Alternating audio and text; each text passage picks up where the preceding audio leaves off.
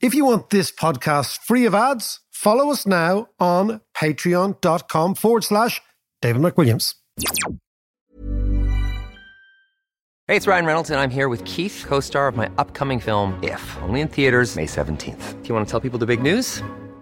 All right, I'll do it. Sign up now and you'll get unlimited for $15 a month and six months of Paramount Plus Essential Plan on us. Mintmobile.com slash switch. Upfront payment of $45 equivalent to $15 per month. Unlimited over 40 gigabytes per month. Face lower speeds. Videos at 480p. Active Mint customers by 531.24 get six months of Paramount Plus Essential Plan. Auto renews after six months. Offer ends May 31st, 2024. Separate Paramount Plus registration required. Terms and conditions apply if rated PG. Cool fact a crocodile can't stick out its tongue. Also, you can get health insurance for a month or just under a year in some states. United Healthcare short term insurance plans, underwritten by Golden Rule Insurance Company, offer flexible, budget friendly coverage for you. Learn more at uh1.com.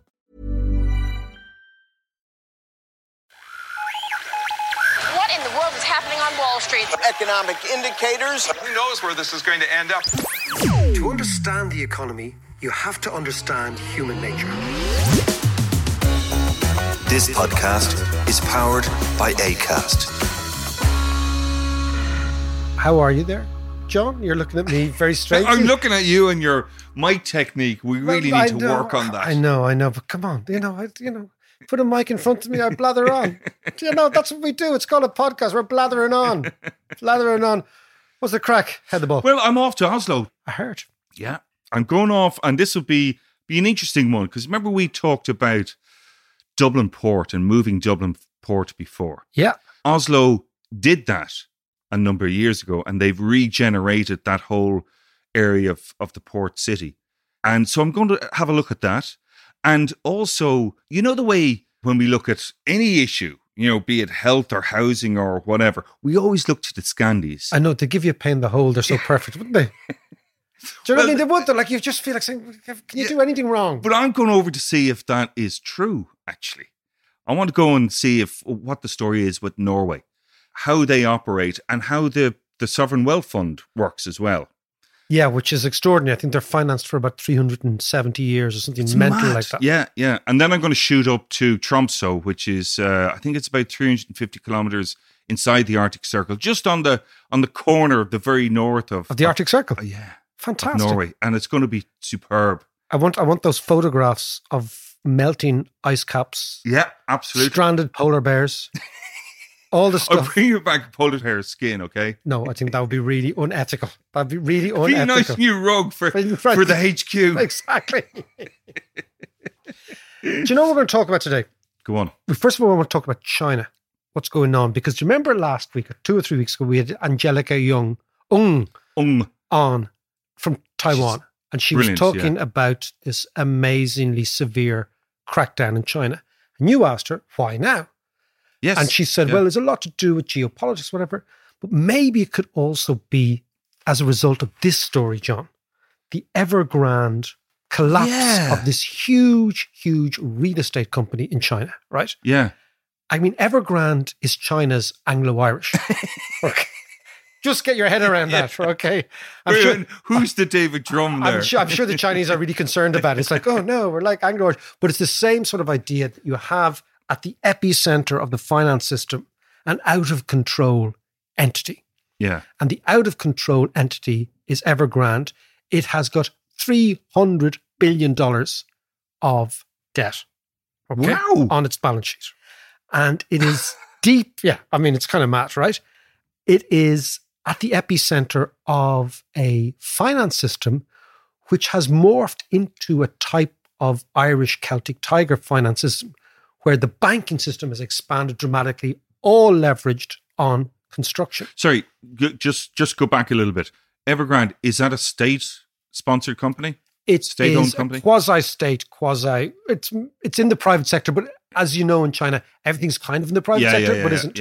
But what it is, though, it's it's fascinating, is when these sort of companies go bad, they're like as the New Yorkers say. You know, the New Yorkers say, "There's mm. never one cockroach." You see one cockroach, there's mm. always a hundred. Yeah. Okay, it's the same thing Yeah. here, right? When a big finance company goes bad, you can be rest assured, lots of little ones will get sucked into that vortex. so if this if Evergrande collapses, which Well, the share price has collapsed completely. Now that's always because in a bankruptcy, shareholders are wiped out. So Mm. share prices fall first. But it's the idea that, do you know one thing that is worse for a country than not having enough money is having too much money. Because Eh? having too much money leads to what they call in economics malinvestment, which is bad investment. One thing we do know that money doesn't solve everything. If you have loads and loads and loads of money, you can put them into really, really, really bad projects. Yeah. And because you've loads of money, nothing is signaling from the market that these are bad investments, right? Until it's far too late. So the great example in Ireland was the ghost estates. Oh, you're because right. the Yeah, ghost estates were like, oh, don't worry, we'll build, you know, estates in the middle of nowhere. And the reason they made sense was because the Irish banks were borrowing so much money. There was too much money in the country. Not Right. we didn't Okay. have enough. There was too much. China has been on the same riff for the last four or five years. And the riff has been the following, which is to expand the Chinese consumer part of the Chinese economy because the Americans kept saying to the Chinese, you can't always be obsessed with exports. Remember this? You mm. can't export to us. So the Chinese said, okay, what we're going to do is we're going to try to switch internally to elevate the local consumer side of the economy. Yeah. How yeah. do you do that?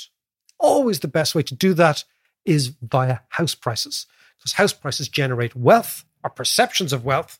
And then people feel rich, then they go out and borrow more, they go out and spend more. Yeah. That brings down the Chinese trade deficit, which is what they wanted, but it boosts up the consumer part. Now, part of consumption and house prices and effervescence is the celebrity culture that Angelica was talking about. Yes, it's course. part of the same suite, right? Yeah. So when you go from the austerity of we're a manufacturing country that's going to get rich by making manufacturing goods and exporting them out to the likes of the United States, when you switch that to we're going to become a real estate country where we're going to build apartments that nobody wants in places that nobody really wants to live Yeah. in at prices we can't afford. Sure, wasn't there th- that footage there uh, last week of them blowing up? Was it three or four I saw it. massive I apartment saw blocks? it. Yeah, just just dynamiting the Yeah. whole thing. Yeah, because nobody wants to live there. So there's overinvestment. So you know we had ghost estates in Ireland. They've ghost cities in China, right? Huge ones, right? And it's a bit like I was in Dubai there last week. Mm. It's got the bang of that off it as well, you know? All these huge apartment blocks that nobody lives in. So what the only thing that can keep it all going is having more and more people coming in at the bottom buying stuff that they don't really want. Right. So so then their policy of cracking down and getting back to getting back to their roots, as it were. better be did, what is it what did she say red or dead Yeah, yeah. But so so what's the upshot for for China if Evergrande goes bust? well it becomes if they're unlucky Mm. because a lot of this is to do with luck it is the canary in the coal mine it's the sort of the anglo it's the one that goes bust first Mm. but normally what happens is that because in real estate investing everything is what they call cross collateralized so it means that banks are usually unbelievably linked to each other so if one bank defaults which is this idea of evergrande Yeah. it leads to a series of defaults. And those series of defaults lead to what's called in economics the Minsky moment. You know our friend Minsky? Yeah, yeah, yeah, yeah. The Minsky moment is when in a portfolio which has got good and bad assets, Mm. that you have to sell good assets to cover the losses on bad assets. Why? Because nobody else will lend you money. So you have to sell in order to pay your debts. Yeah, yeah, yeah. And the problem with selling, it's all very well if only one player is selling. Like Evergrande, they can say, okay, we can liquidate these debts. We can sell these assets, Mm. get some money, pay these debts, and away we go. But that presupposes the price of real estate in China stays the same. But if everybody panics because of the kind of Lehman Brothers type trigger Yeah, that this yeah. sends out signals, everybody sells at the same time. If everybody's selling, nobody's one's buying, buying.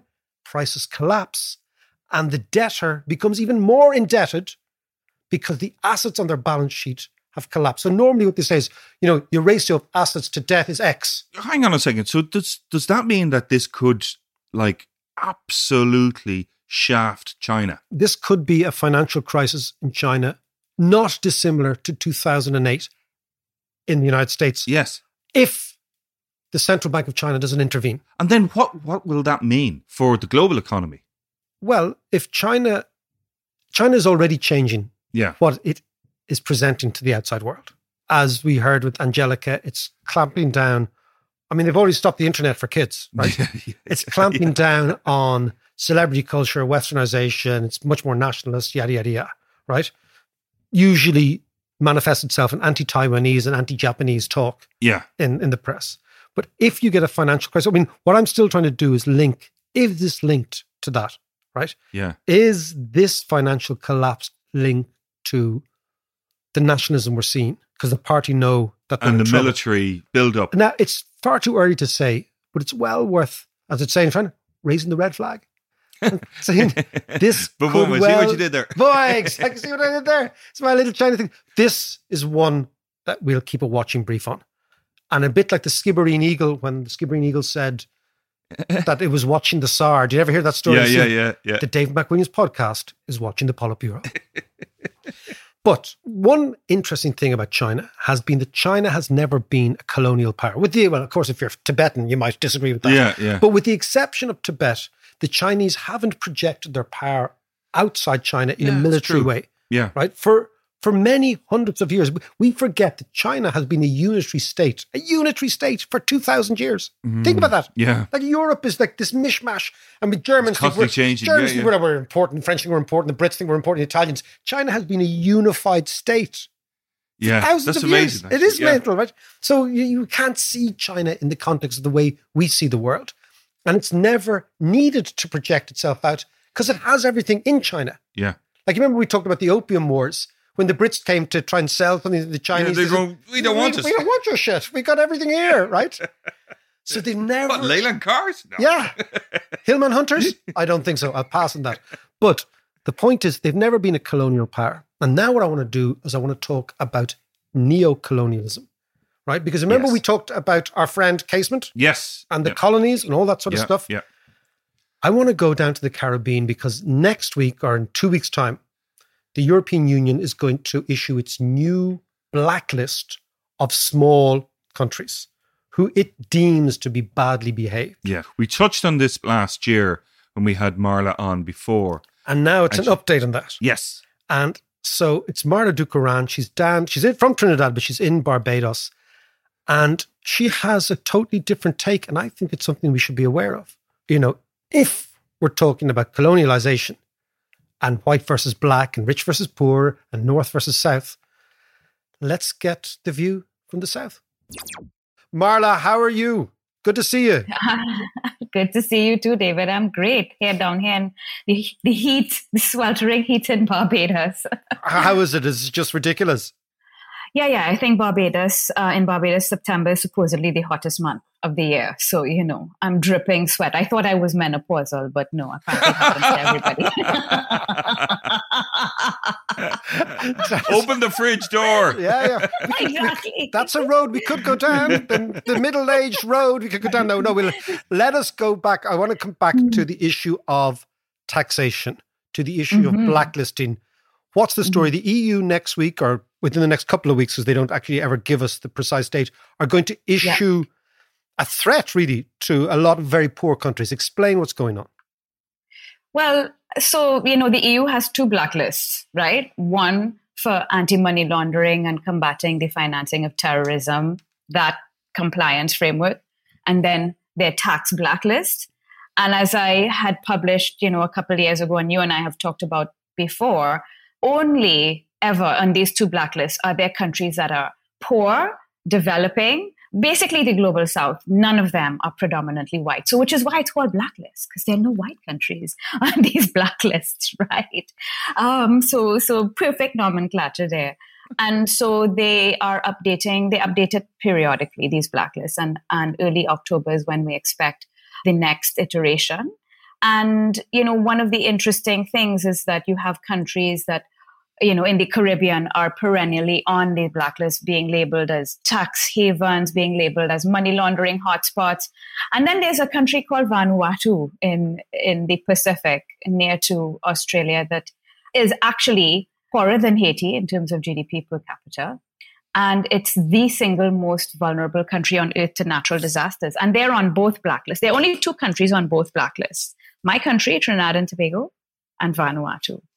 And Vanuatu is microscopic. But you see this the stance that they take of blacklisting, you know, the global South countries, the poorest and most vulnerable countries on earth, I believe is neocolonialism. Um, and another so, way know, so explain keep, that. So, mm-hmm. so explain why you believe this is neocolonialism, because the the view up here, and I know you'll say, well, the view up here, you're very white and you're very rich and you're very European. Okay, is mm-hmm. that money laundering is a bad thing and tax evasion mm-hmm. is a bad thing. Now, it's articulating this in Ireland, in Ireland is kind of hypocritical, but anyway, yeah. nonetheless, nonetheless, right? and so the, the narrative, for example, from global charities, take it right from Christian Aid or whatever, is that and Oxfam and so on. Yeah, is that money laundering is a very negative thing, which normally or can really affect poor people more because lots and lots of money leaves poor countries to be hidden in tax havens in order to enrich the very small amount of rich people in poor countries. So what do you, what do you say? Like let's let's let's open the whole colonial thing yes. out. Let's open it. I mean, Give me your view of it. I mean, David, I think there is no country on earth where there is no tax evasion and no money laundering taking place.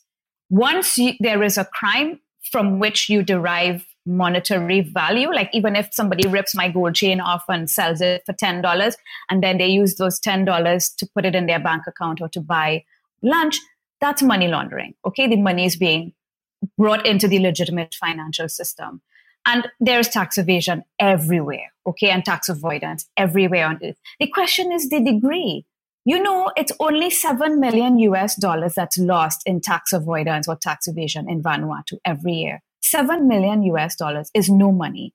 You have billions of dollars every year being lost to tax evasion as well as money laundering in London, in Luxembourg, in Switzerland, in you know in the biggest uh, financial centers in the world. That is where the majority of this kind of activity takes place. And none of these countries ever get blacklisted. It's the little countries with 7 million dollars being lost. Come on get real. And so you blacklist a whole country, and that means that a country that's already on its knees loses the kind of access that it needs to the international financial system to, to pay for imports, to get paid for exports, to borrow money internationally, to get foreign aid. You know, and and it really does not solve the problem of blacklisting. As a matter of fact, the EU Parliament itself identified that there is one strategic weakness in the EU's tax blacklist. One major weakness, and you know what that is, David? There are actually no tax havens on the EU tax blacklist. It's all poor little countries that, you know, a little bit of money leaks out and some companies might hide a little bit of their activity. The actual tax havens do not appear on the tax list. And that was identified by the European Parliament. And what it's, are the actual tax havens? Give me, give me a few examples. The tax havens are where I mean, and tax, the Tax Foundation or Tax Justice Network identifies a lot of them. The City of London, I mean, you and I have discussed this before as well. London is where a lot of companies move money through. You have Malta, you have Jersey, Guernsey, Isle of Man, Luxembourg, Switzerland, you know, probably the best and oldest example. But these are very powerful countries. They're rich countries. They're European countries and so the EU is not going to shoot itself in the foot and blacklist them. They, they can much more easily point the finger at the small, poor countries that have marginal influence, if any at all. We all, collectively, all the blacklisted countries account for less than 1% of global economic activity, less than 1%. So explain to me what it feels like from you in the South looking up at us in the North. Uh, it's utmost hypocrisy and it feels like like neocolonialism because okay so colonialism was an economic model where we rape and pilfer from these other countries whether it be natural resources whether it be sugar agricultural resources and we send the gains of this activity back home to the motherland right? So there isn't any of that anymore. For all of us who are independent we don't engage in that kind of activity. But we are competing in a certain, to a very tiny extent with the big countries. We're competing for jobs, we're competing for business, we're competing for capital, we're competing basically to survive for economic activity. And big countries are recognizing that small countries, in order to be competitive, we are within our sovereign, sovereign right, just like Ireland is, to lower our tax rate to make it more competitive so that we attract capital because we don't have any capital. We're so mm-hmm. tiny. So that we attract capital so that we can build industries, whether it be tourism or manufacturing or services or whatever. And and so we compete in a in a sense with big countries. And they don't like this. They would much prefer being able, like France being the jurisdiction with the highest tax rates in the whole of the EU, they much prefer to implement this sort of leftist, you know, socialist policy of taxing, having very high taxes that you then redistribute via free services to your population, rather than the approach that some countries have taken, where you have low taxes and you try to drive private sector activity and let the private sector generate jobs and incomes. And we are within our right to have that kind of business model. But I guess some countries don't like that and would rather penalize us by putting us on this blacklist, penalize us and destroy us so that we're no longer competitive, and um, and they can carry on with their left policies, which I don't I don't disagree with, but you know it's their approach. We need to be able to have the freedom to implement our own so economic what, model. So what you're saying, if you look at it historically, that a huge amount of the infrastructure, the capital infrastructure of wealthy European countries was mm-hmm. actually taken from mm-hmm. very poor countries over a period Colonies, of a hundred yes. over a period mm-hmm. of hundred years, week mm-hmm. in, week out, always. And the greatest mm-hmm. statistic is that I know, and you'll know this being of Indian origin, that when the British arrived in India, India counted for 32% of global GDP. And when they left, it counted for 3%. Yeah. So if you yeah. can imagine how much money was robbed from India. Of course, yes. And yes. in fact, even your, your own family were actually uprooted from India, weren't they? Well, they weren't uprooted. I mean, that's the thing about indentured labor in the Caribbean. They decided to leave. I guess they thought it was, I mean, economic migrants, I guess, thinking that they're going for a better life. But David, I mean, I make no mistake. I am so glad my forefathers came to the Caribbean. I would not have liked to have been born a, a woman in India. okay. Yeah. Yeah, no, that's that's so let me just put true. that on the table. And, and in actual fact, in terms in terms of a of a society that works, I mean, Trinidad. I know you think it doesn't work. I know you're very critical, but in terms of ethnically, it's an mm-hmm. amazing mosaic. Trinidad. Absolutely, yeah. We have I mean, almost any ethnicity you can name. We have African, Indian, Chinese, Arab, and of course European. And it's it really is a melting pot of lots of ethnicities, which is why the food is so good and which is why we're so beautiful. because we're so mixed. Ain't that the truth, Marla? yeah, don't be getting poor old John going. You know, you know, it's only it's a Saturday morning here. He's he's already he's already awake. But let's go back to to, to, to the colonial idea because I want I want to conclude there, right? Mm-hmm. In the coming weeks, the European Union will announce the new blacklist. Mm-hmm.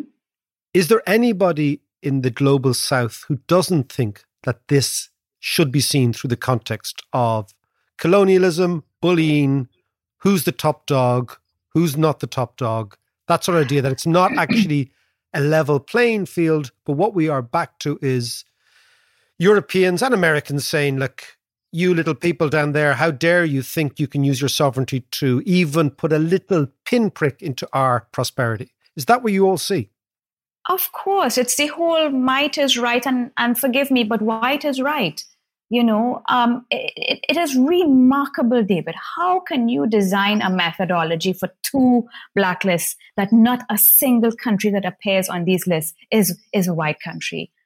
right? And how come not a single one of these countries is a rich country?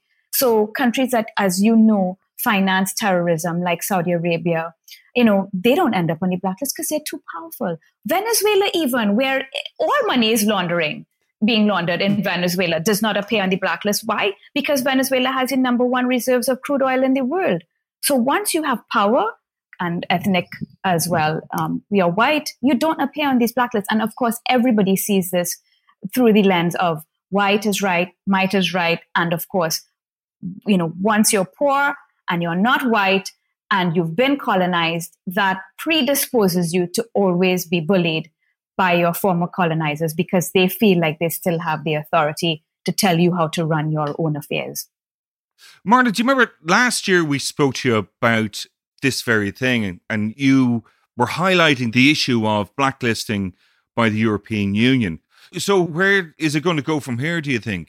Well, the thing about it is you we continue to people like me and of course the authorities in various blacklisted countries continue to agitate, continue to lobby with the EU and with other authorities, even the UN, to raise and highlight how unfair this treatment is. It's unilateral.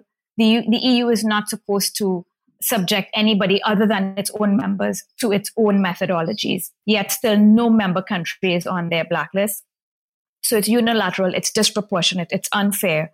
And so we continue to lobby, but we also continue to try to make sure that our own domestic systems are compliant. The problem with that is the minute we are compliant and we get taken off a blacklist, guess what?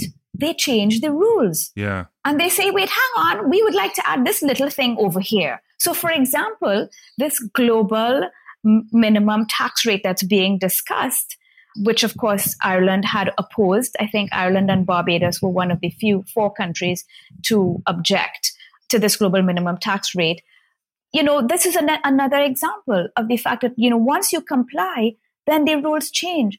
How do you then eh, tell a country that has never had corporate tax, like Bahamas, like Cayman, that you now have to impose a 15% tax on all the multinational corporations in, in your jurisdiction? And so we then have something else to comply with. And then until we comply, they put us on the blacklist. And so it's a never ending cycle. It's designed to keep us on our knees and keep us subjugated as if we were colonized. Well, Marla, we'll we'll continue to highlight the issue anyway, for sure. We will, and we'll talk about menopause.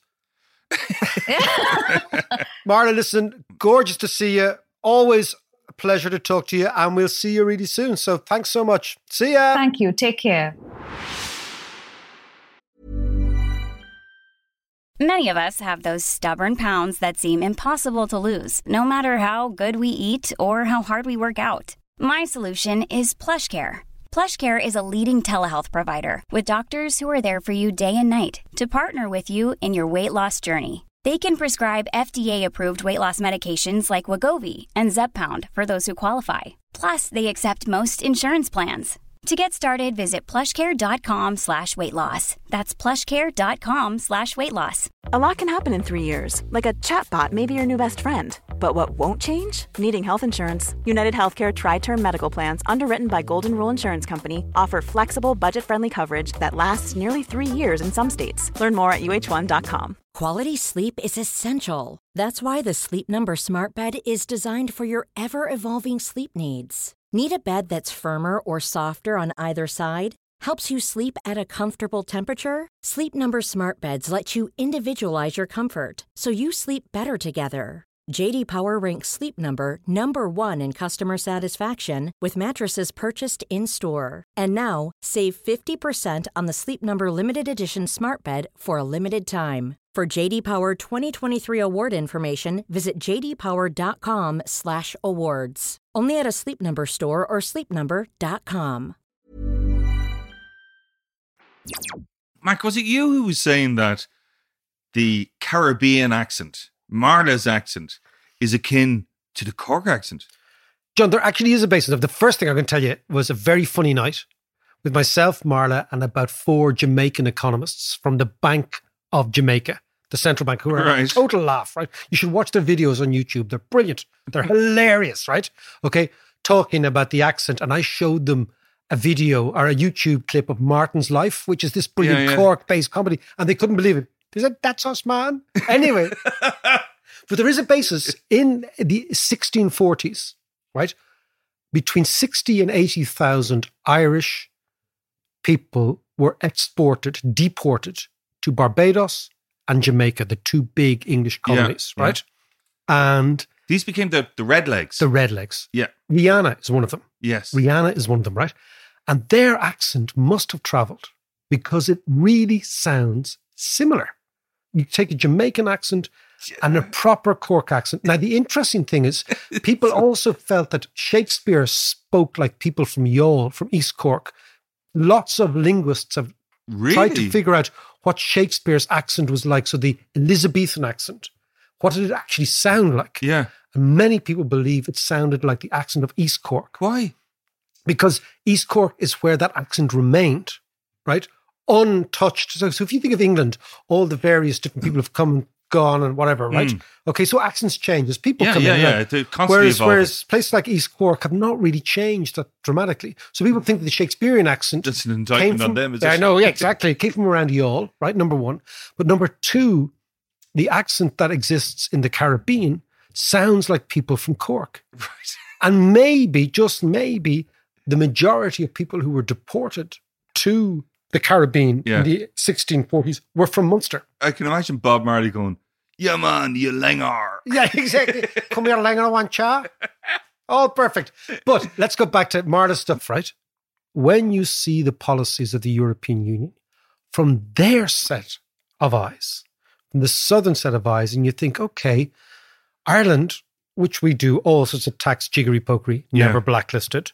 Luxembourg, Guernsey, the city of London, Saudi Arabia on the Mm. terrorist. Saudi Arabia, we know, is a terrorist financer. We Yes. know that. Yeah, right? yeah. Massive, massive.